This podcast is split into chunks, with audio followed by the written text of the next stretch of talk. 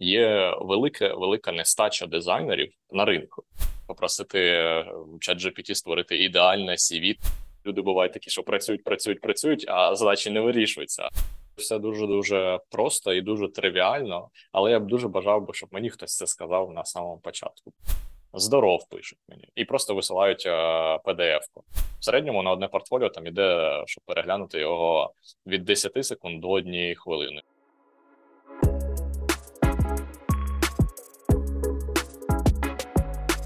Креативна практика про креативні практики. Ведучий подкасту Євген Ігнатюк. Усім привіт! Це креативна практика про креативні практики. З вами сьогодні я, Євген Ігнатюк. Я є провідним дизайнером креативної практики, а ще від сьогодні я є ведучим цього подкасту. Дуже щасливий бути тут і мати можливість починати новий четвертий сезон. В цьому сезоні ми продовжимо спілкуватися з фахівцями про креативні та суміжні індустрії, їх досвід, обговорювати теми, які можуть бути цікавими та допомогти нашим слухачам та слухачкам. Сподіваюсь, як і ви, протягом всіх цих випусків отримати безліч корисностей та фішок про дизайн, освіту, маркетинг, продажі, розробку та навіть геймдев. І я радий запросити нашого першого гостя, з яким ви вже дуже добре знайомі, Ілля Кульбачний, засновник та креативний директор Cosmos Studio. Ілля, вітаю! Привіт, Женя. Дуже радий знову взяти участь у подкасті креативної практики. Тепер будемо з тобою зустрічатися частіше. Тепер я бачу ту людину, яка відповідає за ту всю красу в креативній практиці. Чудова робота. Давай, давай поговоримо. Сподіваюся, буде корисно. Мені здається, що це вже стало такою класною традицією запрошувати Іллю до нас на подкаст, а тут ми починаємо сезон з такого випуску, тож я думаю, що, в принципі, його успіх є неминучим цього разу. Ми сьогодні хотіли б проговорити загалом про навички, які є необхідними для дизайнера наразі. Мова буде йти як і про спеціальні навички, тобто хардскіли, або також про універсальні навички, софтскіли ми їх ще називаємо. Ілля, як фахівець, котрий керує командою дизайнерів та веде процес до повного запуску продуктів, неодмінно знає відповідь на це запитання. Тож я думаю, що наша розмова буде дуже цікавою. Розпочнімо.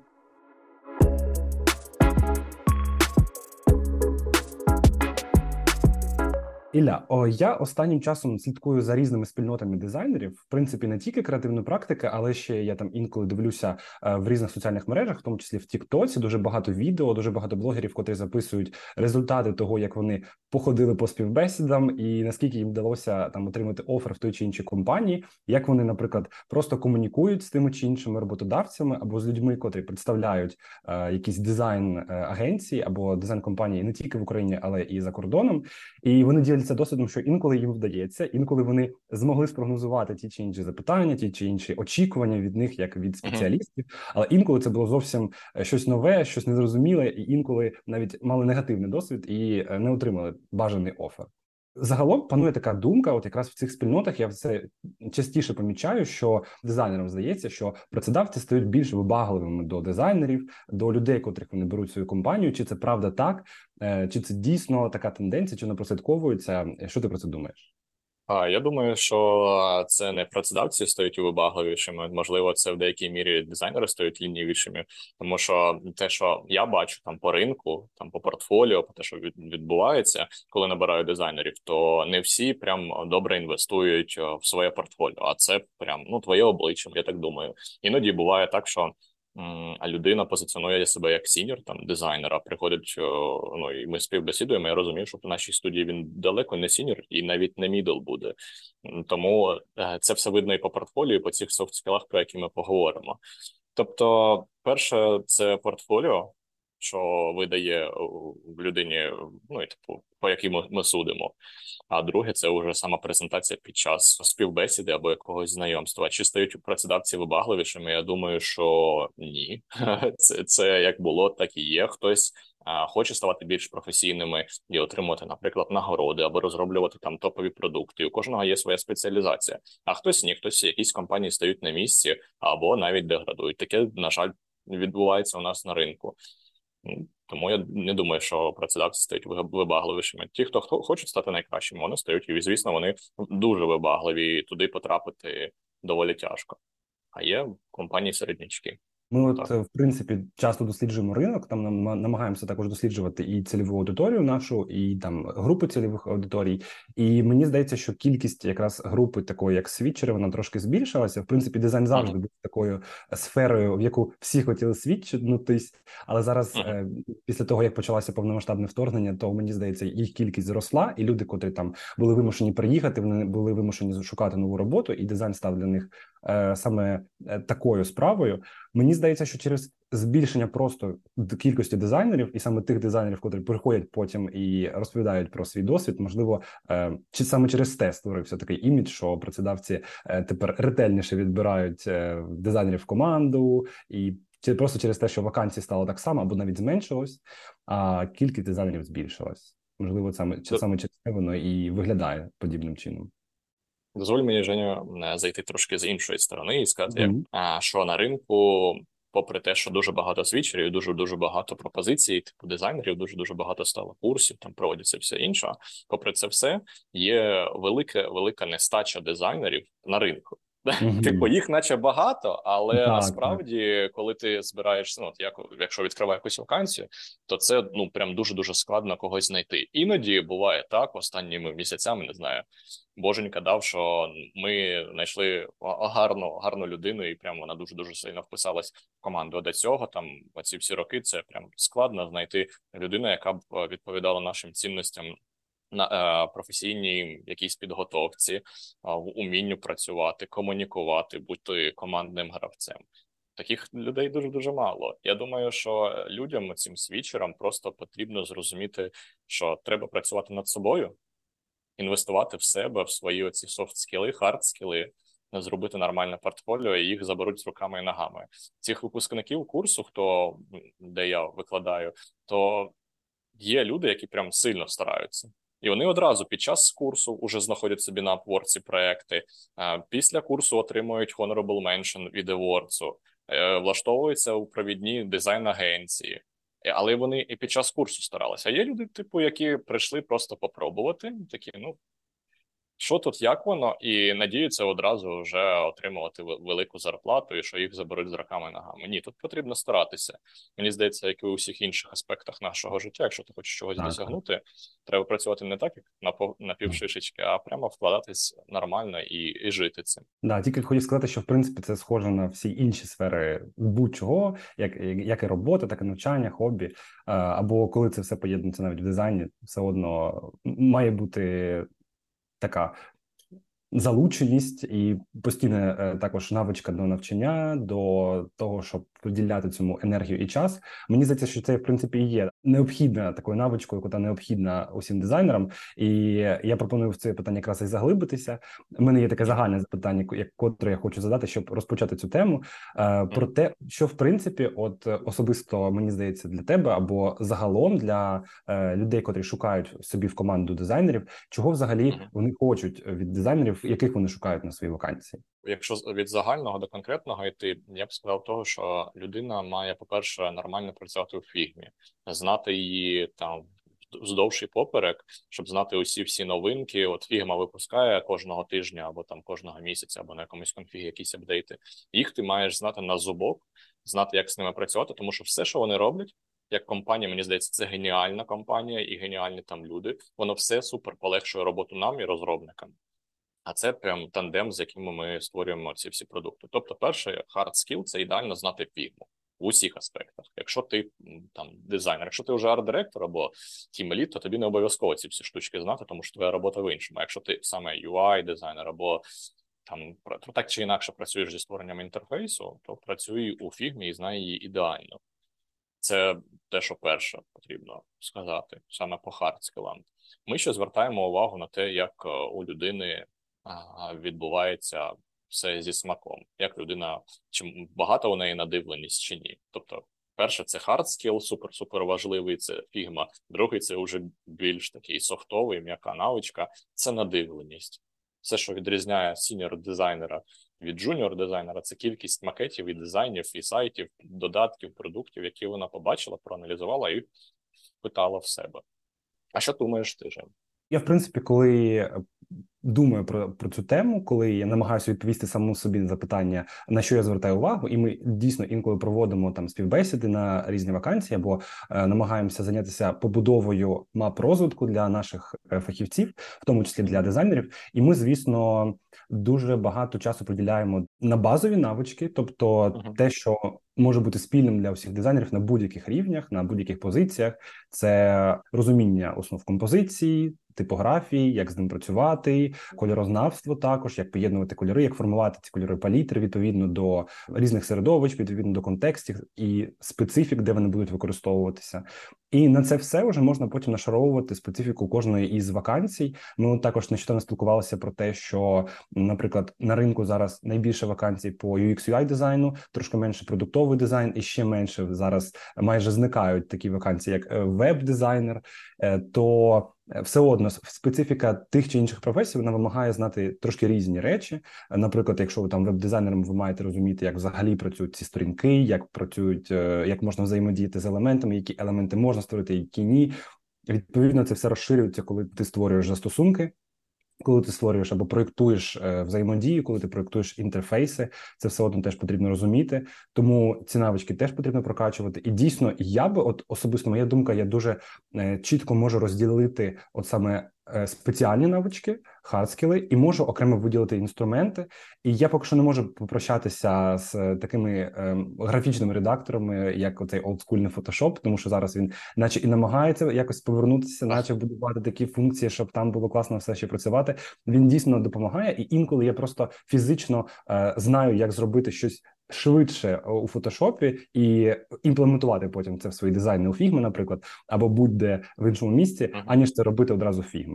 Просто, мені здається, через теж через особливість і через контекст використання тих чи інших програм потрібно розуміти е, і знати якомога більше цих інструментів, але, звичайно, просто знання цих інструментів, воно дає лише можливість передати там ідею або е, концепцію, яку хочеться передати.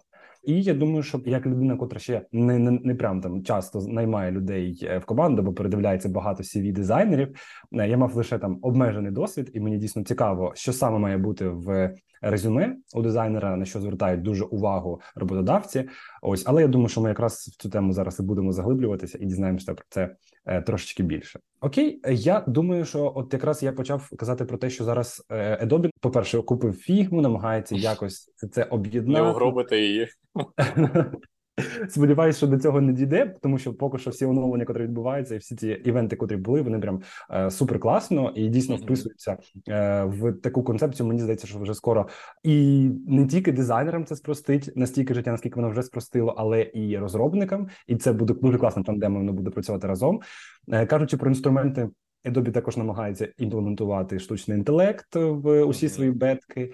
І мені здається, що от якраз тема про штучний інтелект дуже цікава наразі, і чи можна це занести, от розуміння, як працювати зі штучним інтелектом, бути оператором цього штучного інтелекту, чи є це uh-huh. хардскілом, чи можна це записувати uh-huh. собі в резюме наразі, бо воно uh-huh. ця тема розганяється, розганяється, розганяється, і дуже цікаво дізнатися, чи в принципі будуть роботодавці питати про штучні інтелекти, як ви вмієте з ними взаємодіяти, і які результати це може принести до вашого дизайну. Так, да, це супер питання. Дякую.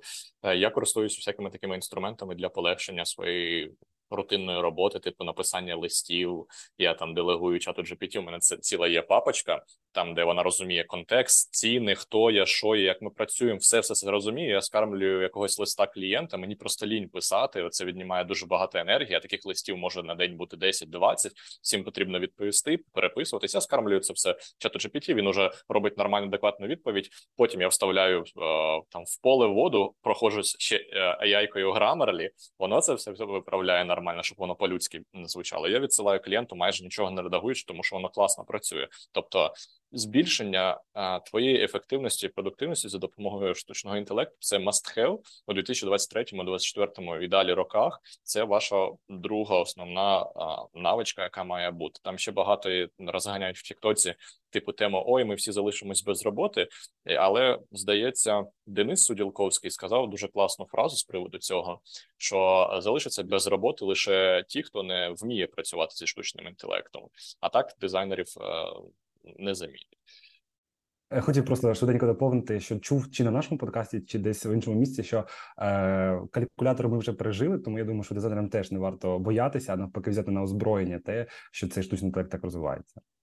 Так, абсолютно погоджуюся, цього не боюсь. Мені тільки радісно і цікаво дивитися, як наша професія змінюється, як вона трансформується. Звісно, по комусь вона вдарила, там по артистах, наприклад, через Midjourney, Leonardo і подібні інструменти. Але по, якщо ми говоримо ю ай-дизайн, то я сподіваюся, що в, в якомусь найближчому часі Figma викатить свій нативний інструмент, щоб воно одразу створювало додатки, а ти тільки працюєш як промпт-інженер і дивишся на user-flow. Ну, тобто, вона не відніметь у нас роботу, ми просто вивільнимо свій час, свою ефективність, будемо направляти її на щось інше. Навіщо сидіти там, малювати кожного дня кнопочки, іконки, якщо можна зайнятися думками про те, як поліпшити продукт, принести більшу цінність, оптимізувати юзер-флоу, там та все інше. Це теж можна робити за допомогою штучного інтелекту. Це дуже-дуже прискорює роботу. Я цьому тільки відкритий і радий. Да, я теж думаю, що це піднімає трошки стандарти якості, і при тому, що це може бути на всіх рівнях, і в тому числі дуже класно, що ти сказав про тексти, бо дійсно інколи дизайнери взагалі намагаються на цьому не фокусуватися, а це може допомогти сформувати ті самі рядки резюме, котрі потім і переглядають працедавці або інші штучні інтелекти, до речі. І можна спитати штучного інтелекта, як правильно його сформувати. Да, так, я думаю, через за допомогою плагіну можна прогнати, там пошукати якісь плагіни, які аналізують сі ві-шки на LinkedIn, десь щось типу параметри, і попросити ChatGPT створити ідеальне сі ві, там, щоб потрапити, наприклад, специфічно у Alphabet, або в Google, або в Apple, або Adobe, куди завгодно, бо у них там теж, я чув, алгоритми, вони аналізують по ключовим словам, по ключовим словам а, і, і це робить штучний інтелект. Тобто штучний інтелект буде аналізувати роботу штучного інтелекту, і це буде максимально ефективніше. Тому, якщо ви хочете виділитись, працюйте зі штучним інтелектом, привносьте його якомога плотніше у свою роботу, і ваша ефективність буде в рази просто більше. Клас, клас. А можна ще трошки детальніше? Просто дуже цікаво, як, наприклад, в вашій команді ви імплементуєте штучний інтелект, чи використовуєте ви прямо ілюстрації там для сайтів, чи, можливо, ви його використовуєте для генерації якихось концептів? Для концептів ще поки ні, ну іноді бувають потрібні зображення, і ми звертаємось до Midjourney. От буквально півгодини mm-hmm. тому якраз створював зображення для сайту, контент для сайту часто робимо. Наприклад, я прошу, щоб штучний інтелект мене забракував, я йому даю якісь відповіді, і він створює вже контент для сайту. Я так робив для свого пет-проекту. Нормальний взагалі текст англійською мовою, воно створює українською мовою, створює, ну і польською теж нормально. Та й всі, на всіх мовах воно нормально працює. І це супер взагалі, бо завжди сама головна проблема в нашій сфері, коли там ти працюєш з сайтом, наприклад, то клієнт приходить до тебе, каже «хотів», а у нього нічого немає, ні фотоконтенту, нічого взагалі. Ну і ми це все продюсуємо, і навіть якщо клієнт там десь в Лос-Анджелесі, ми йому пишемо технічне завдання, і це потрібно відфоткати.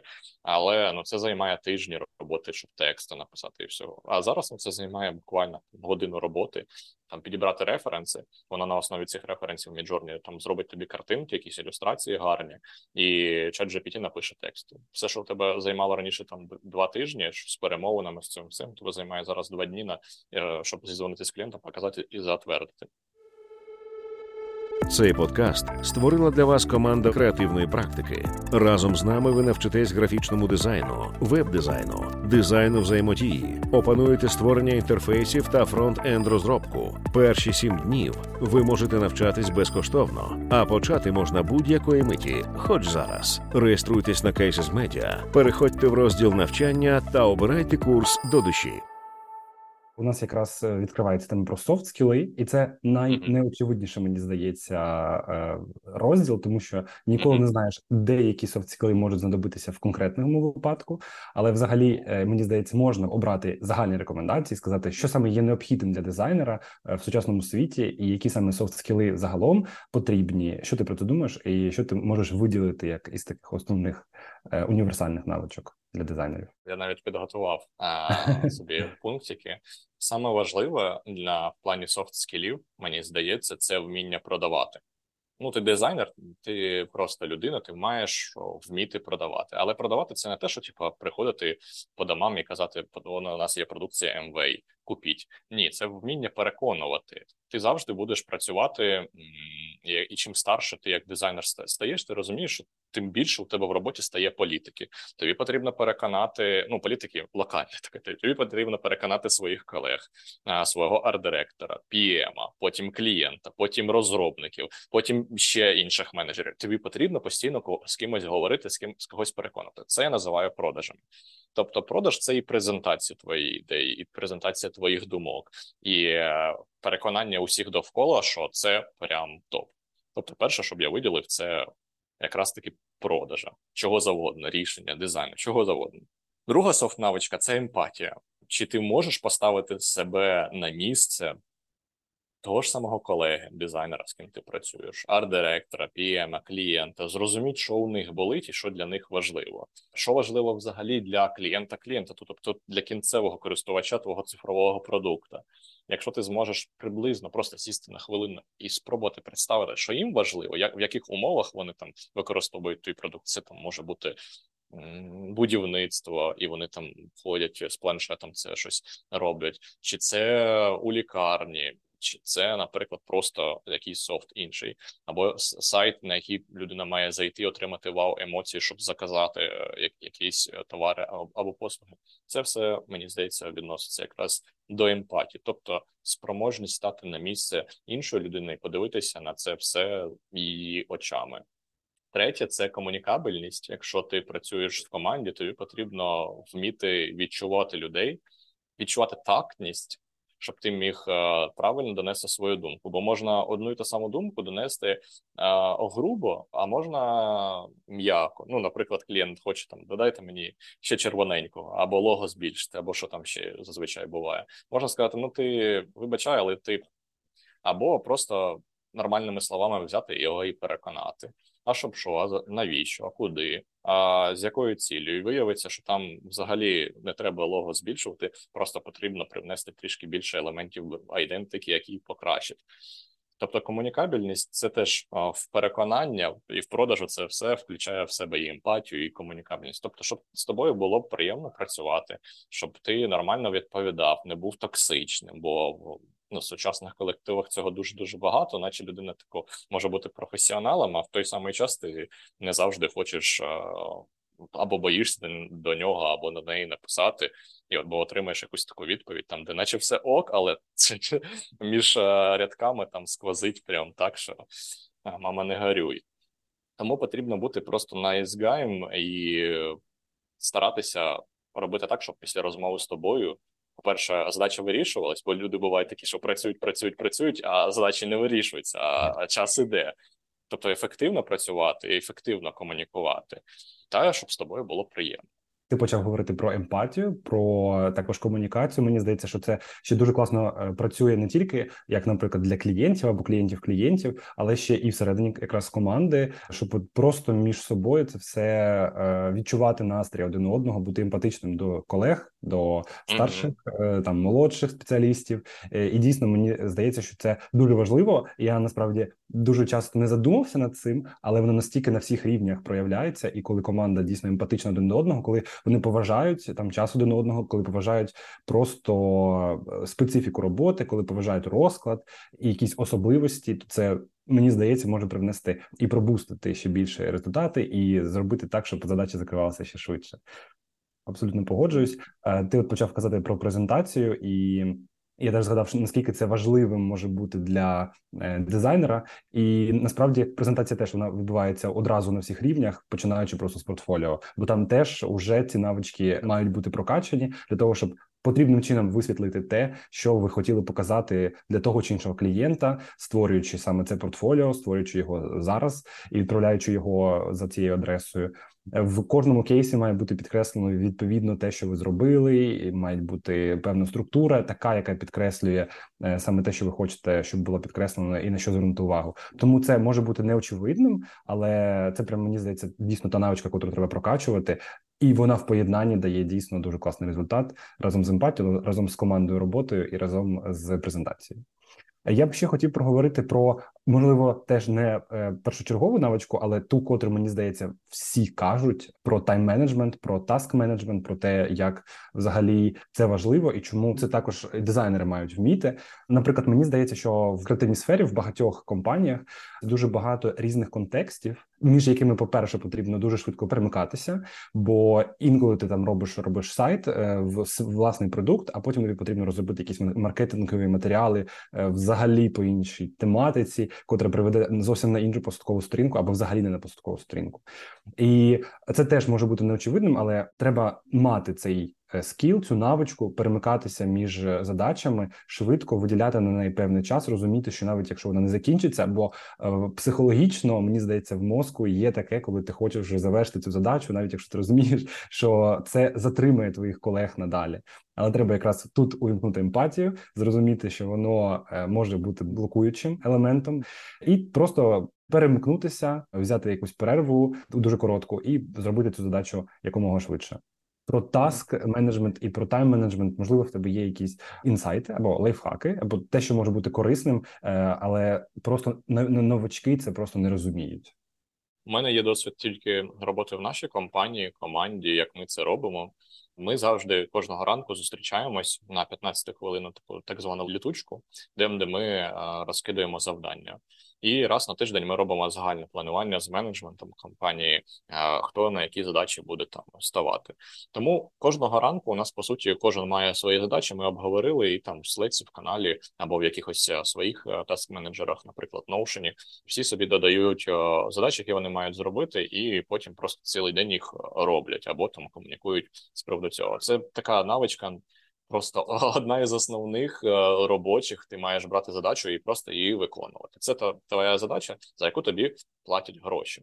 І все, ти маєш супер бути організованим і не шукати собі виправдовань, ой, то не виходить, то не виходить. Таких людей в компанії не дуже тримають. Хотів ще сказати з приводу цієї теми, коли в тебе є там набір задач на день, то в принципі все зрозуміло, все класно, і задача твоя як дизайнера теж зробити так, щоб тобі ці задачі стали зрозумілими. Якщо десь потрібна додаткова інформація, звернутися до потрібних відповідних людей. Якщо потрібно щось нагенерувати, нагенерувати це до того, як це вже покажеться на фінальному дизайні і буде не затверджено майже з дев'яносто відсотків просто вірогідністю. Тому мені здається, що це теж так також може бути одним із показником організованості і однією із таких універсальних навичок, котрі можна дійсно застосовувати на всіх рівнях. Так, я думаю, що тут якраз дуже-дуже тісно, от у мене теж був записаний тайм-менеджмент, і от ця вся історія, вона дуже-дуже сильно переплітається з іншою софт-навичкою, м'якою навичкою, це якраз таки про активність. Можливо, ти читав книжку «Сім навичок високоефективних людей» Стівена Кові, вона звучить так, як звучить, тому що була написана у ті часи, коли писалась, але вона дуже-дуже повна мудрості і того, як потрібно жити і працювати. Реально, вона про ефективність, я дуже-дуже раджу, і там є основний такий поінт про проактивність. Його часто плутають ще з ініціативністю. Ініціативність – це теж класно у більшості випадків, але почитайте, будь ласка, всі, хто слухають наш подкаст, почитайте цю книжку, замовте її українською мовою, і там є така штука, як проактивність. Це взяття відповідальності за будь-що на себе. Бо багато людей, вони суперінфантильні. Ну, реально, вони не те, що не беруть відповідальності, вони її бояться. А якщо ви хочете йти по кар'єрній драбині кудись вгору, то вам потрібно брати на себе відповідальність за кнопочку, за дизайн системи, за макет, за комунікацію, за все. Ви маєте бути проактивними, ви маєте брати на себе відповідальність. Якщо накосячили, кажіть, ну, да, я накосячив. А ось як я можу це зараз виправити. Не біжіть відповідальності, беріть її на себе, і тоді ви будете і морально краще себе почувати. І ваші колеги це помітять, і будете з часом більше заробляти. Да, абсолютно підтримую. Я теж нещодавно читав книгу і зустрів подібну ідею про те, що коли ти людині даєш трошки більше відповідальності, ніж вона готова наразі взяти, але ну без перебору дійсно трошечки більше, то вона таким чином набагато більше розвивається і розуміє просто, що вона теж може це виконати, теж може взяти за це відповідальність. Її результат автоматично трошечки підтягується по рівню, тому мені здається, що це може бути класним лайфхаком, щоб трошки зламати собі мозок, переконати себе нарешті, зробити цей крок, котрий ще раніше ви, наприклад, не брали або боялися чогось. Ось, то дійсно, навіть якщо це, починаючи від кнопки, закінчується якимось концептуальними рішеннями, мені здається, що чим більше і чим частіше ви будете брати на себе відповідальність і дійсно завершувати проєкти якісь, отримуючи фідбек, чи це від клієнта, чи це від просто від члена вашої команди, тим краще для вас. Тому це теж може бути класною навичкою, можливо, це до організованості, бо, можливо, до проактивності. Десь там вона, десь там вона є. Коротше, беріть, люди, більше на себе відповідальності, не бійтесь і, і просіть у своїх колег, а, щоб вони вам її більше давали, щоб ви зростали. Тому що тоді, якщо не будете брати на себе відповідальність, почнеться стагнація. А це приводить до внутрішнього такого дискомфорту і, можливо, навіть якоїсь професійної депресії, а що за собою тягне вигоряння. Тому краще йдіть там, де складно. Мені здається, що також дуже важливо є сказати те, що універсальні спеціальні навички, вони відрізняються від компанії до компанії, від команди до команди, просто через те, що вони можуть займатися різними речами. Якщо ви там проєктуєте застосунок для медицини, то це зовсім одні набір навичок, і треба під час того, як ви обираєте людину в команду, звертати на них увагу. Якщо це там дійсно якесь будівництво або продукт там онлайн-кінотеатру, то це зовсім інше. І я, як людина, котра працює в освітньому продукті, я не можу не сказати про таку універсальну навичку, і мені здається, вона допомагає не тільки в роботі, про те, що ти постійно навчаєшся і знаходишся в цьому процесі, що ти розумієш, що для того, щоб рухатися вперед, потрібно навчатися. Потрібно опановувати щось нове, потрібно знаходити навіть в, здавалося, зрозумілих сферах, додавати туди якісь, нашаровувати інші сфери, нашаровувати інструменти, нашаровувати якісь ідеї. І мені здається, до цього розуміння теж треба дійти, бо дуже часто я стикаюся з тим, що люди просто хочуть наче заморозити е, цей процес, хочуть наче від нього відріктися після того, як завершують університет або, або щось там нижче. Але насправді просто потрібно переналаштуватися, що час, коли ви отримуєте стільки інформації за день, що дуже складно інколи від неї навіть відійти, повністю її переосмислити, він уже тут, і не навчатися, і не сприймати певну інформацію, котра вам може допомогти, не переробляти її, це може зіграти в негативну сторону для вас. Наразі мені здається, що цей час, коли ви могли щось одне вивчити і потім десять років працювати, і нічого не зміниться, і не хвилюватися, що вас там хтось може замінити, або просто ви станете неактуальним для працедавця, або для місця, де ви працюєте, вже давним-давно пройшов. Тому зараз потрібно зрозуміти, що на якому етапі ви не були, і чому ви зараз не навчалися, чи це основи дизайну в принципі, чи це вже штучний інтелект і там оперування якимись там промптами. Потрібно не зупинятися і продовжувати. І зараз наразі є дуже багато місць, де ви можете це робити, і дуже багато різних форматів. І сподіваюся, що коли ви слухаєте цей подкаст, ви теж щось новеньке для себе дізнаєтесь, тому мені здається, що це дуже важливо наразі для всіх нас. Повністю підтримую цю ідею, я сам її активно пропагую в команді і усюди, де спілкуюсь з людьми. Однак є тут один нюанс, варто що сказати. Не перетворюйтесь, друзі, у вічних студентів, котрі займаються лише тим, що навчаються. У мене були такі випадки у людей, коли просто приходять на курси, приходять на курси, а не імплементуються у роботи. Я б дав таку пораду. Проходьте там один-три курси на рік, але давайте собі час, щоб вийти на якесь плато і зафіксувати ці навички. Тому що якщо ви просто будете проганяти через голову якісь матеріали, ви не будете його застосовувати, їм грош ціна. Тому краще візьміть якийсь курс. От я нещодавно пройшов в креативній практиці курс по грошам для агенцій. Я одразу став його імплементовувати у свою роботу. пі ен ел, там все інше. І я планую там через певний час ще піти на якийсь курс, через три місяці, коли ці знання повністю стануть моєю рутиною, я буду готовий вийти на нові якісь горизонти. Так само і ви. Якщо ви прийшли у веб-дизайн, дайте собі час, дайте собі можливості попрацювати над якимись проектами, щоб імплементувати ці знання, зробити там кілька проєктів, дизайн-систем, замовлень, попрацювати в якихось компаніях, а потім, якщо ви зрозумієте, ага, тепер я хочу ставати ю екс-ресерчером, мені хочеться більше дослідження проводити, або там спілкуватися з людьми, або навпаки, я хочу робити тільки красу, оця вся історія з інтерв'ю з людьми мені взагалі не цікавить. Це теж обидві класні історії, але дайте собі час, щоб імплементувати знання і наростити ці мускули, щоб йти далі, коли відчуєте потребу. Так, дуже класна насправді історія. І в цьому моменті, коли вже навички, котрі здавалися ще вчора якимись новими, зараз вони вже здають тими базовими, і на основі них ти вже зможеш бачити, куди далі ти можеш поглиблюватися, куди далі ти можеш йти. дуже класно. Мені ще дуже сподобалась твоя думка, яку ти сказав з приводу того, що колись типу, ти міг щось навчитися в юності і потім іти працювати, як, наприклад, в Радянському Союзі. Там, навчився чоботи шити, і все, ти чоботар на все життя і отримаєш якусь стабільну зарплату. Зараз вже ні, зараз ви так не зможете. Зараз вам потрібно бути готовим, щоб кожні там, декілька років займатися самоактуалізацією, і перенавчатися. Сьогодні ви веб-дизайнер, завтра ви, не знаю, дизайнер промптів або дизайнер голосових інтерфейсів. Все туди, скоріше за все, піде, і ви будете так чи інакше, якщо працювати з інтерфейсом або з чимось інтерактивним, мати якісь базові навички, але готуйтесь до того, що не буде так завжди. Ви не будете завжди сидіти перед компом, малювати кнопки. Все буде змінюватися і стрімко. Як чим швидше ви приймете цю реальність, тим легше вам буде далі жити і працювати.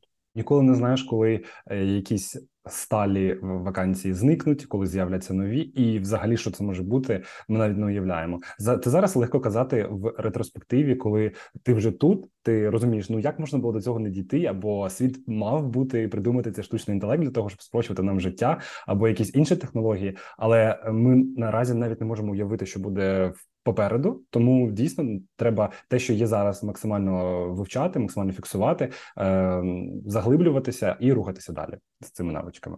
Я думаю, що ми не можемо також оминути тему про англійську, так як це також одна із складової частини комунікації. Як ти вважаєш, на якому рівні вона має бути? Як взагалі дизайнер, котрий там хоче потрапити в якісь там агенції, або в просто в креативну сферу, в креативну індустрію, або він фрилансер, можливо, на якому рівні йому необхідно це мати? Чи це письмова англійська, чи це і така, і така, і для, для комунікації з клієнтами? Взагалі, просто що ти думаєш, і чи може існувати дизайнер-фахівець без англійської наразі? Звісно, може, але він буде по зарплаті і по винагороді отримувати втричі, в чотири рази менше, ніж та людина, яка володіє мовою.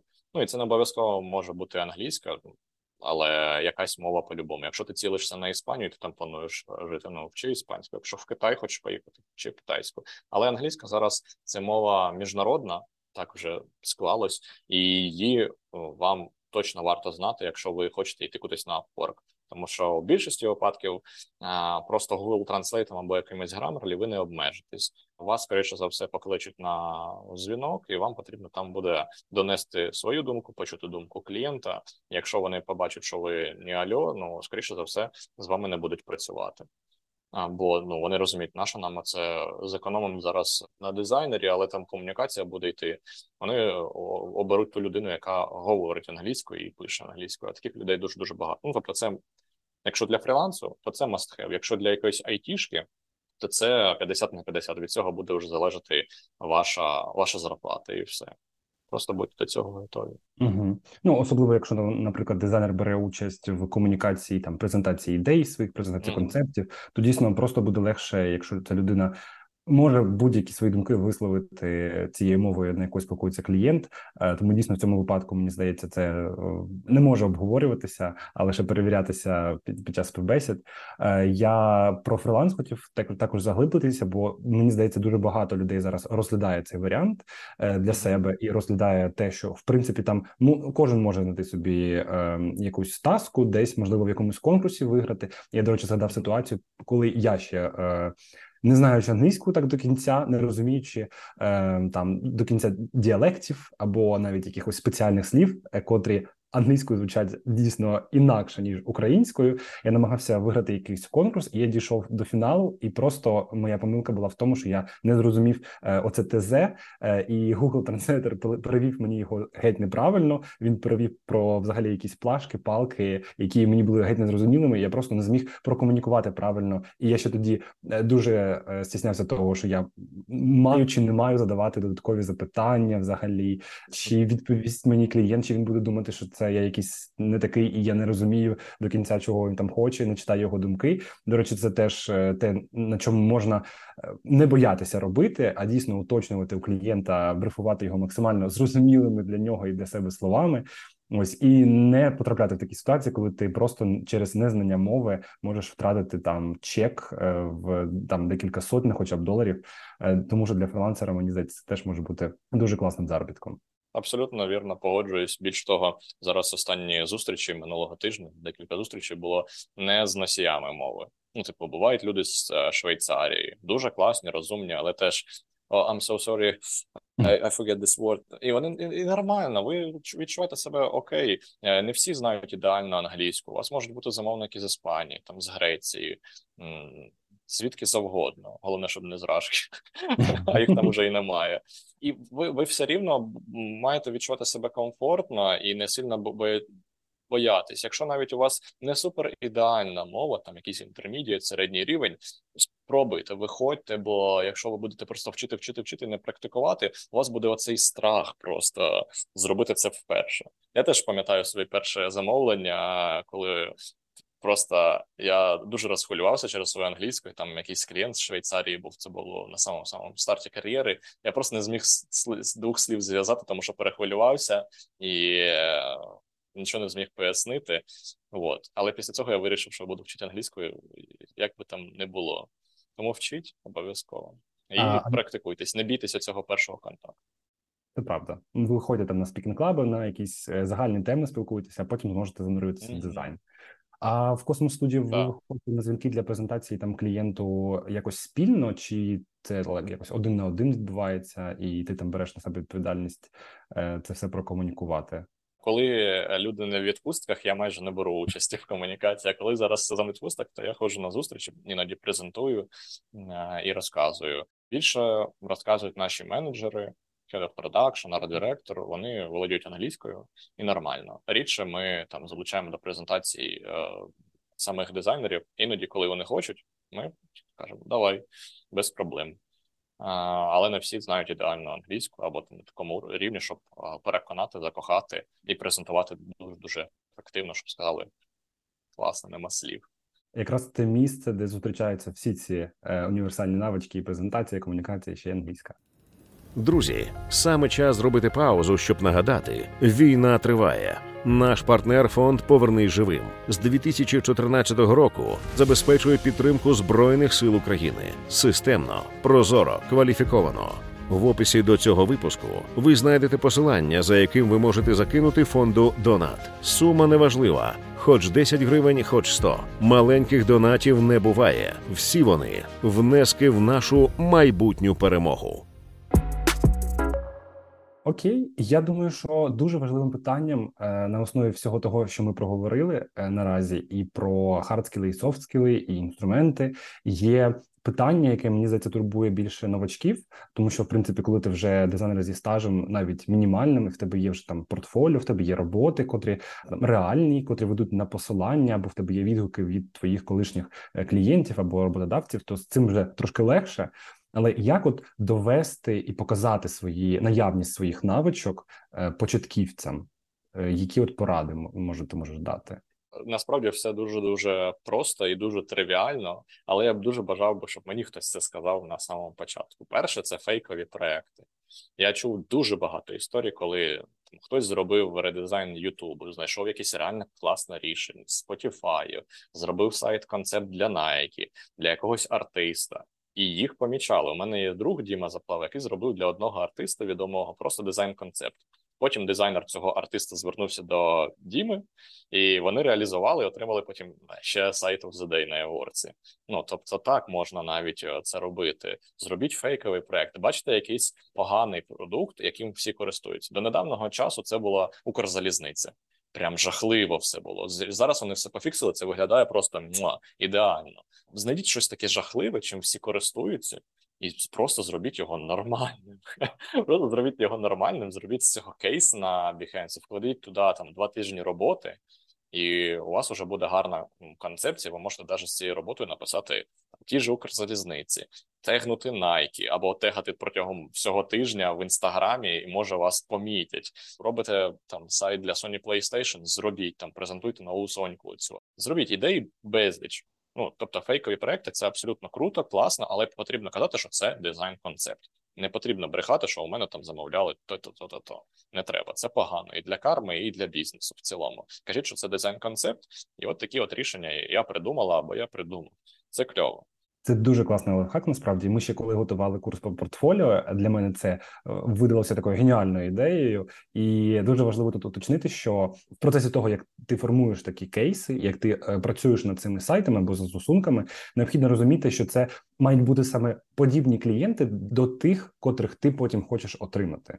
Так. Ось. Це вже таке занурення в тему портфоліо і там нішування, які саме проєкти ти там хочеш мати, і подібне притягує подібне.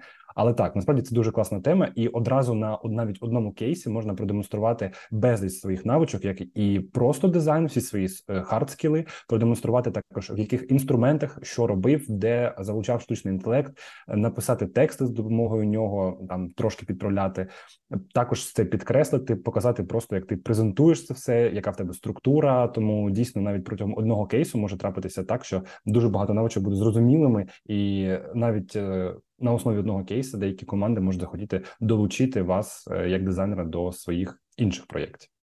Так, я повністю погоджуюсь. Насправді вистачає одного кейсу, щоб зрозуміти, наскільки людина ок справляється чи не справляється. Ну, ти, коли бачиш портфоліо, тобі достатньо десять секунд, щоб побачити обкладинки на Behance і зрозуміти, будеш ти далі дивитися чи ні. Далі тобі потрібно тридцять секунд, щоб просканити весь кейс і вирішити, чи ти будеш його в деталях дивитися, а потім ти дивишся вже на падінги, на кнопочки, на типографію, на композицію, це все, і потім ти складаєш якусь думку. В середньому на одне портфоліо там іде, щоб переглянути його від десять секунд до однієї хвилини. Одна хвилина – це коли прям дуже добре все, а десять секунд – це там ти побачив, що дуже погані обкладинки, і ти далі пішов. Тому вкладайтеся ще в обкладинки. Це ваш тізер, ваша прев'юшка вашої роботи, не, не ігноруйте це.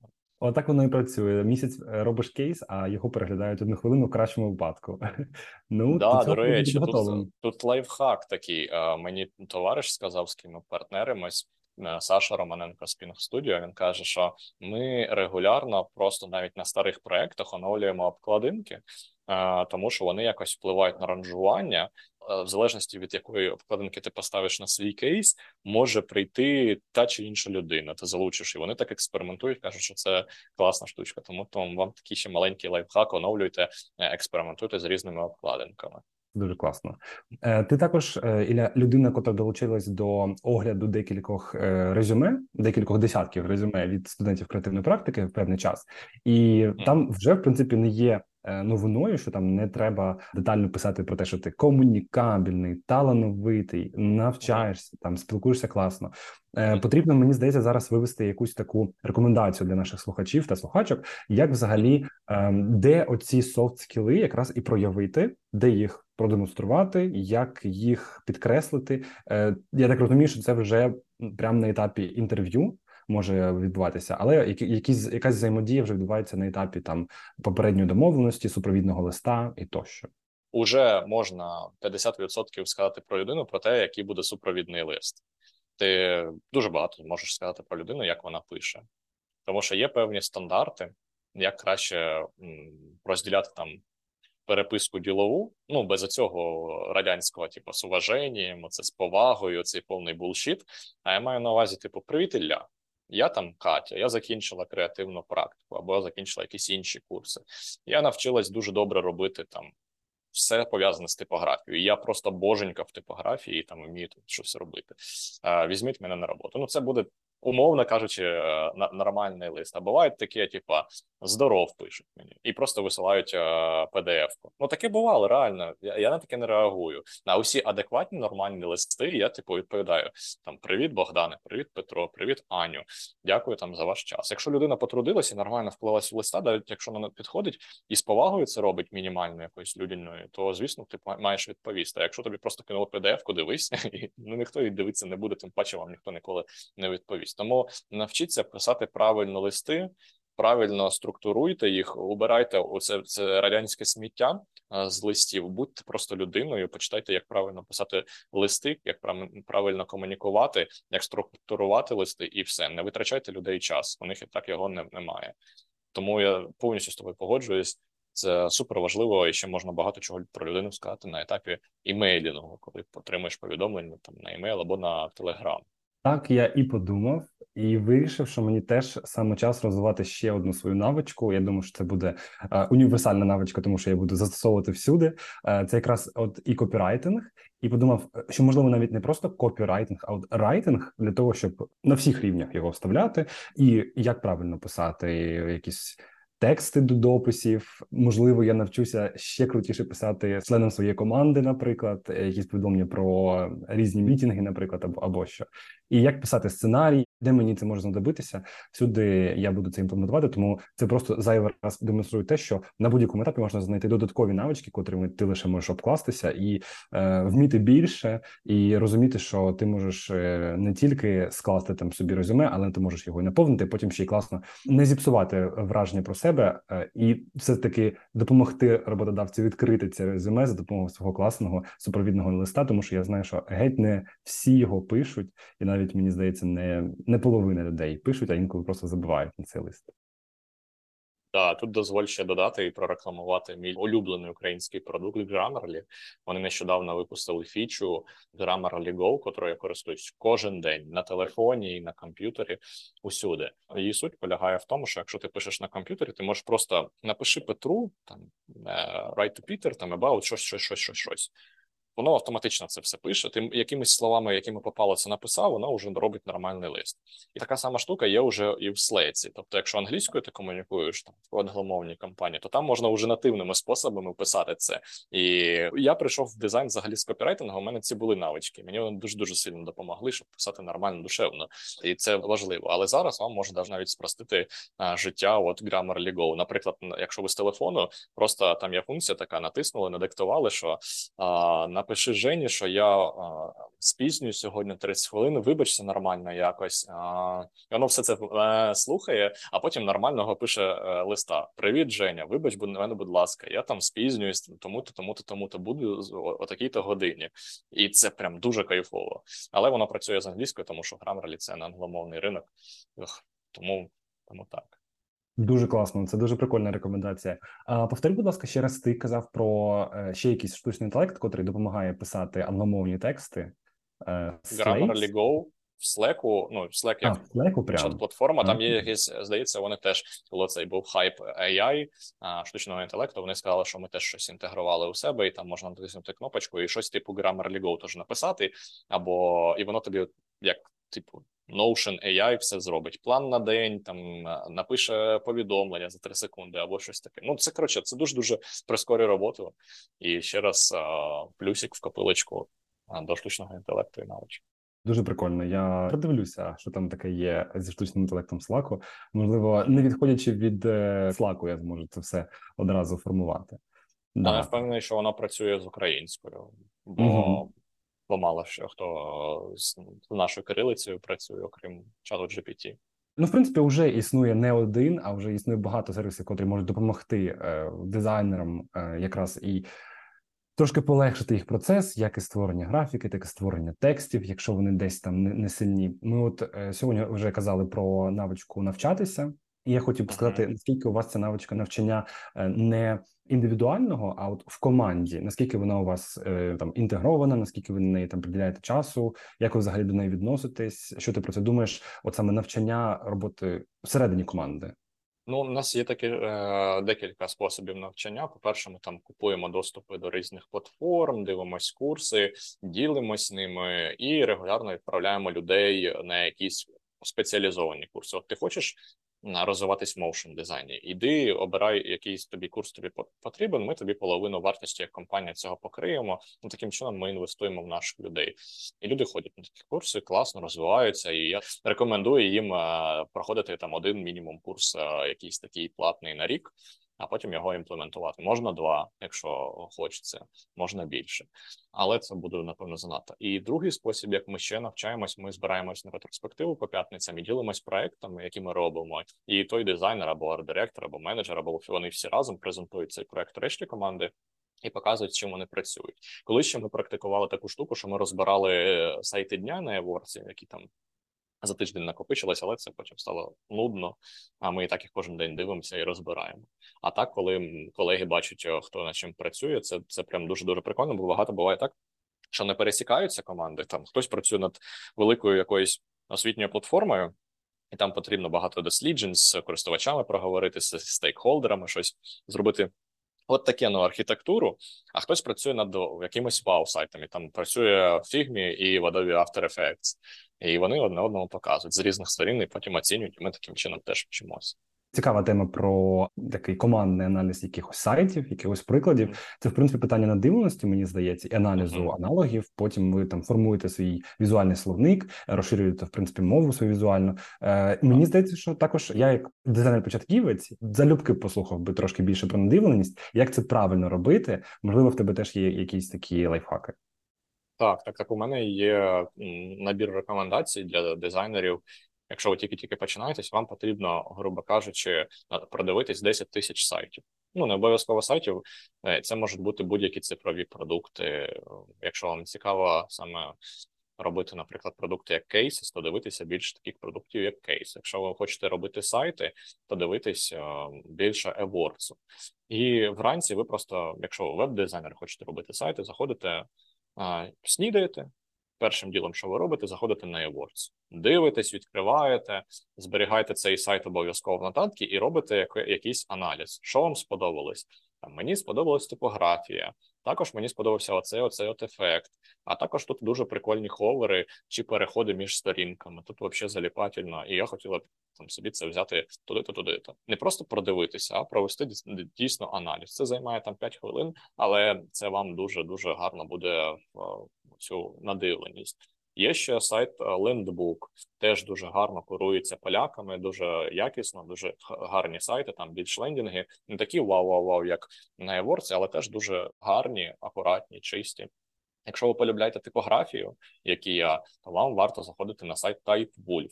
Я думаю, ми до цього подкасту ще прикріпимо ці всі посилання на сайти, і ви зможете на них перейти і додати собі їх в закладочки, щоб заходити кожен день. Обов'язково у вас на Хромі, якщо ви працюєте, то має бути встановлене розширення Muzli, яке там показує основні новини про дизайн, про технології. Ви можете під себе його налаштувати, і воно кожен день показує, що зараз в тренді, що зараз в темі, які там проекти. Багато українських проектів потрапляє. Наприклад, недавно на минулому тижні дуже крутий проект «Область» був «Абетка» про типографію українську. Я просто кайфую від всього, що вони роблять, ну, і це на міжнародному рівні визнається. Наші роботи неоднократно там були.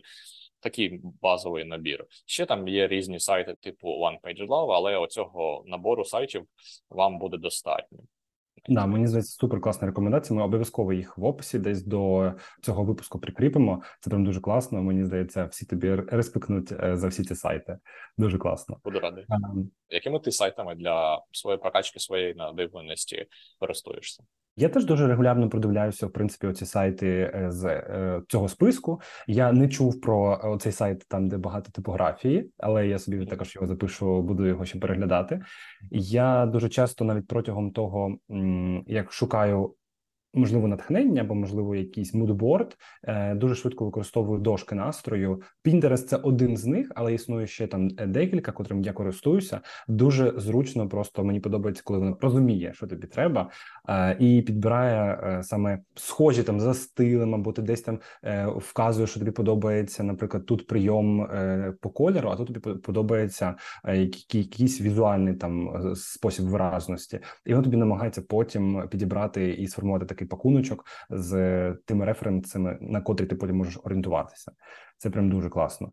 Ти вже так обмовився про те, що ви досить часто аналізуєте це, і ви звертаєте на це увагу.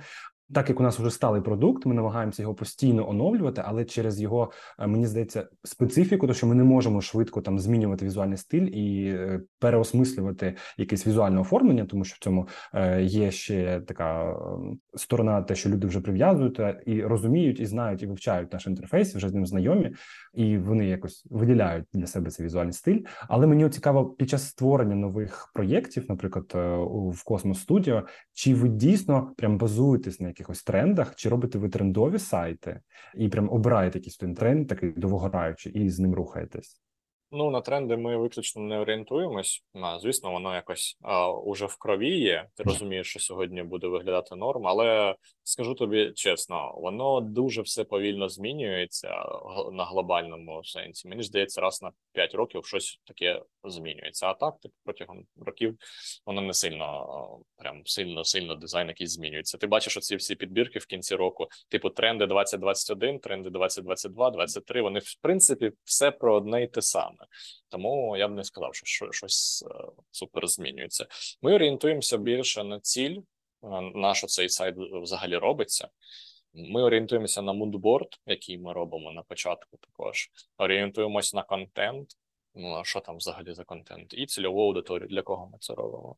І потім уже адаптуємо. От скоро у нас вийде дуже-дуже крутий проєкт, я думаю, через місяць-два, там, де дітки малюють зображення про те, як вони бачать Україну майбутнього після перемоги. Це такі проекти, там, де наша замовниця пустила навіть сльозу. Да і я, коли дивився, у мене там аж, знаєш, мурашки по шкірі пішли. От такі бувають проекти. Є, бувають проекти там для однієї геймдев-компанії, дуже-дуже крутої української. Ми зробили і скоро теж зарелізимо. Там взагалі по-іншому. Там дуже багато три де, дуже багато анімацій. Але бувають і такі проекти, там, де цього всього не потрібно, і тобі потрібно просто презентувати нормально якісь SaaS-платформу. Там не потрібні оці всі штуки. Там потрібно просто розказати, яку цінність цей, цей продукт приносить, як ти можеш застосувати його у своєму житті. Мене це все наштовхує на думку про те, що ще однією навичкою дизайнера є самокритичне мислення, коли ти знаєш всі ці тренди, але аналізуєш не тільки їх і імплементуєш їх не сліпо, там слідуєш цим трендам, а дійсно думаєш, де їх треба долучити до свого дизайну, де не треба, де воно буде цікаво виглядати, і це також пов'язано з тим, наскільки ти розбираєшся в контексті, і яку емоцію це має викликати у клієнтів там або у споглядачів цього чи іншого сайту. Ну да, це якась така вже життєва мудрість, розуміння. Чи да, тут це да. буде ок, чи тут це буде на ок. Дуже класно, що ти також поділився цими цікавинками з ваших проєктів. Вже прям не терпиться подивитися, що ж там вийде. І прям зацікавив цей сайт про Україну майбутнього. І це, я вважаю, дуже важливі такі проєкти. Тому мені здається, що теж е- дизайнерам, котрі зараз входять в український ринок, треба не забувати створювати і брати участь в соціальних проєктах, створювати як і для комунікації якийсь дизайн, допомагати саме тим, чим дизайнери можуть допомогти, і це може бути як і хорошою практикою, так і хорошим фокусом на ваших людських якостях, на вашій громадській позиції, тож це також може бути класним, не те, що прям лайфхаком, це не треба користуватися, але мені здається, що це просто дуже свідомий підхід, і це одночасно і допомагає вам як і людині, і допомагає і країні, і допомагає вам як спеціалісту. Так, повністю підтримую. Популяризуйте український дизайн. Є навіть такий сайт, який мої друзі зробили, називається «Рідне дизайн». Там якраз підбірки класних українських сайтів, декілька наших робіт. Там є про тридцятиліття незалежності України, ми там два роки назад робили ще парочку проєктів, і там ви можете надихатися і робити такі самі концепти, публікувати їх і показувати, що в Україні є талановиті дизайнери, і це з кожним роком стає дедалі очевидніше і очевидніше, щоб ви розуміли, друзі, на Awwwards ми йдемо четверті після Штатів, Італії, Британії чи щось типу такого по кількості журі і щось навіть по кількості нагород. Бо Штати там просто велика країна і очевидно, що вони на першому місці, але у нас дуже багато талановитих дизайнерів. Я думаю, що колись слова Олі Шевченко, що Україна стане столицею європейського дизайну, це може трапитися, але це наша велика робота усіх нас з вами, мене, Жені, вас, слухачі. Тому то давайте це робити. Да, будемо долучатися. Я впевнений, що так і буде.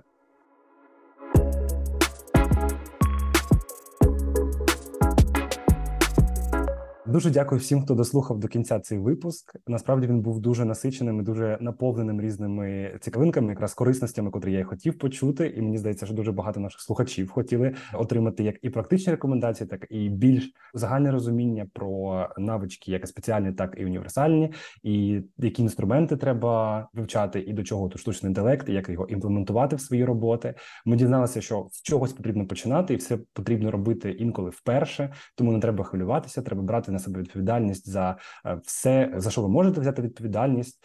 Також потрібно не забувати про навички комунікації, про прокачку свого англійського, і ви тепер знаєте, як довести, що ви всі ці навички маєте, і маєте навіть практичні рекомендації, як до цього прийти. Не забувайте також підписуватися на наш подкаст на той платформі, де ви його слухаєте. Також слідкуйте за оновленнями, щоб отримати ще більше корисного контенту, бо цей сезон тільки-тільки починається. Не забудьте підписатися ще і на Іллю в соцмережах, особливо в TikTok, якщо ви це ще не зробили з якоїсь причини. Ілля висвітлює різні цікавинки також з дизайн-світу, розглядає роботи, записує відео про наймання дизайнерів, особливості комунікації всередині команди, а також ділиться різними рекомендаціями сервісів та застосунків, що допоможуть вам в процесі вашої роботи. І, звісно, не забувайте донатити «Повернись живим» та допомагати Збройним силам України, бо змозі створювати цей контент для вас ми завдячуємо саме їм. Почуємось наступним випуском. Дуже дякую тобі, Ілля, за сьогоднішню бесіду. Дякую, Женя, за приємну розмову. Дуже було приємно. Друзі, дякую всім, хто слухали цей випуск. Давайте допомагати Україні, донатити кожного місяця мінімум десять відсотків від своїх доходів і допомагати наближати нашу перемогу. Дякую. Дякую. Якщо вам сподобався випуск, не забудьте поставити вподобайку і написати відгук. Щотижня ми спілкуємось з представниками креативних індустрій про кар'єру, навчання, дизайн, творчість та суміжні теми. Підписуйтесь на нас, щоб не пропускати нові випуски. Наш подкаст можна слухати на платформах Apple Podcasts, Spotify, Megogo та ен ві Подкасти. Також шукайте нас в TikTok та Телеграмі. У нас там ще багато цікавого. А ще можете друзям про нас розповісти. Вам не складно, а нам приємно.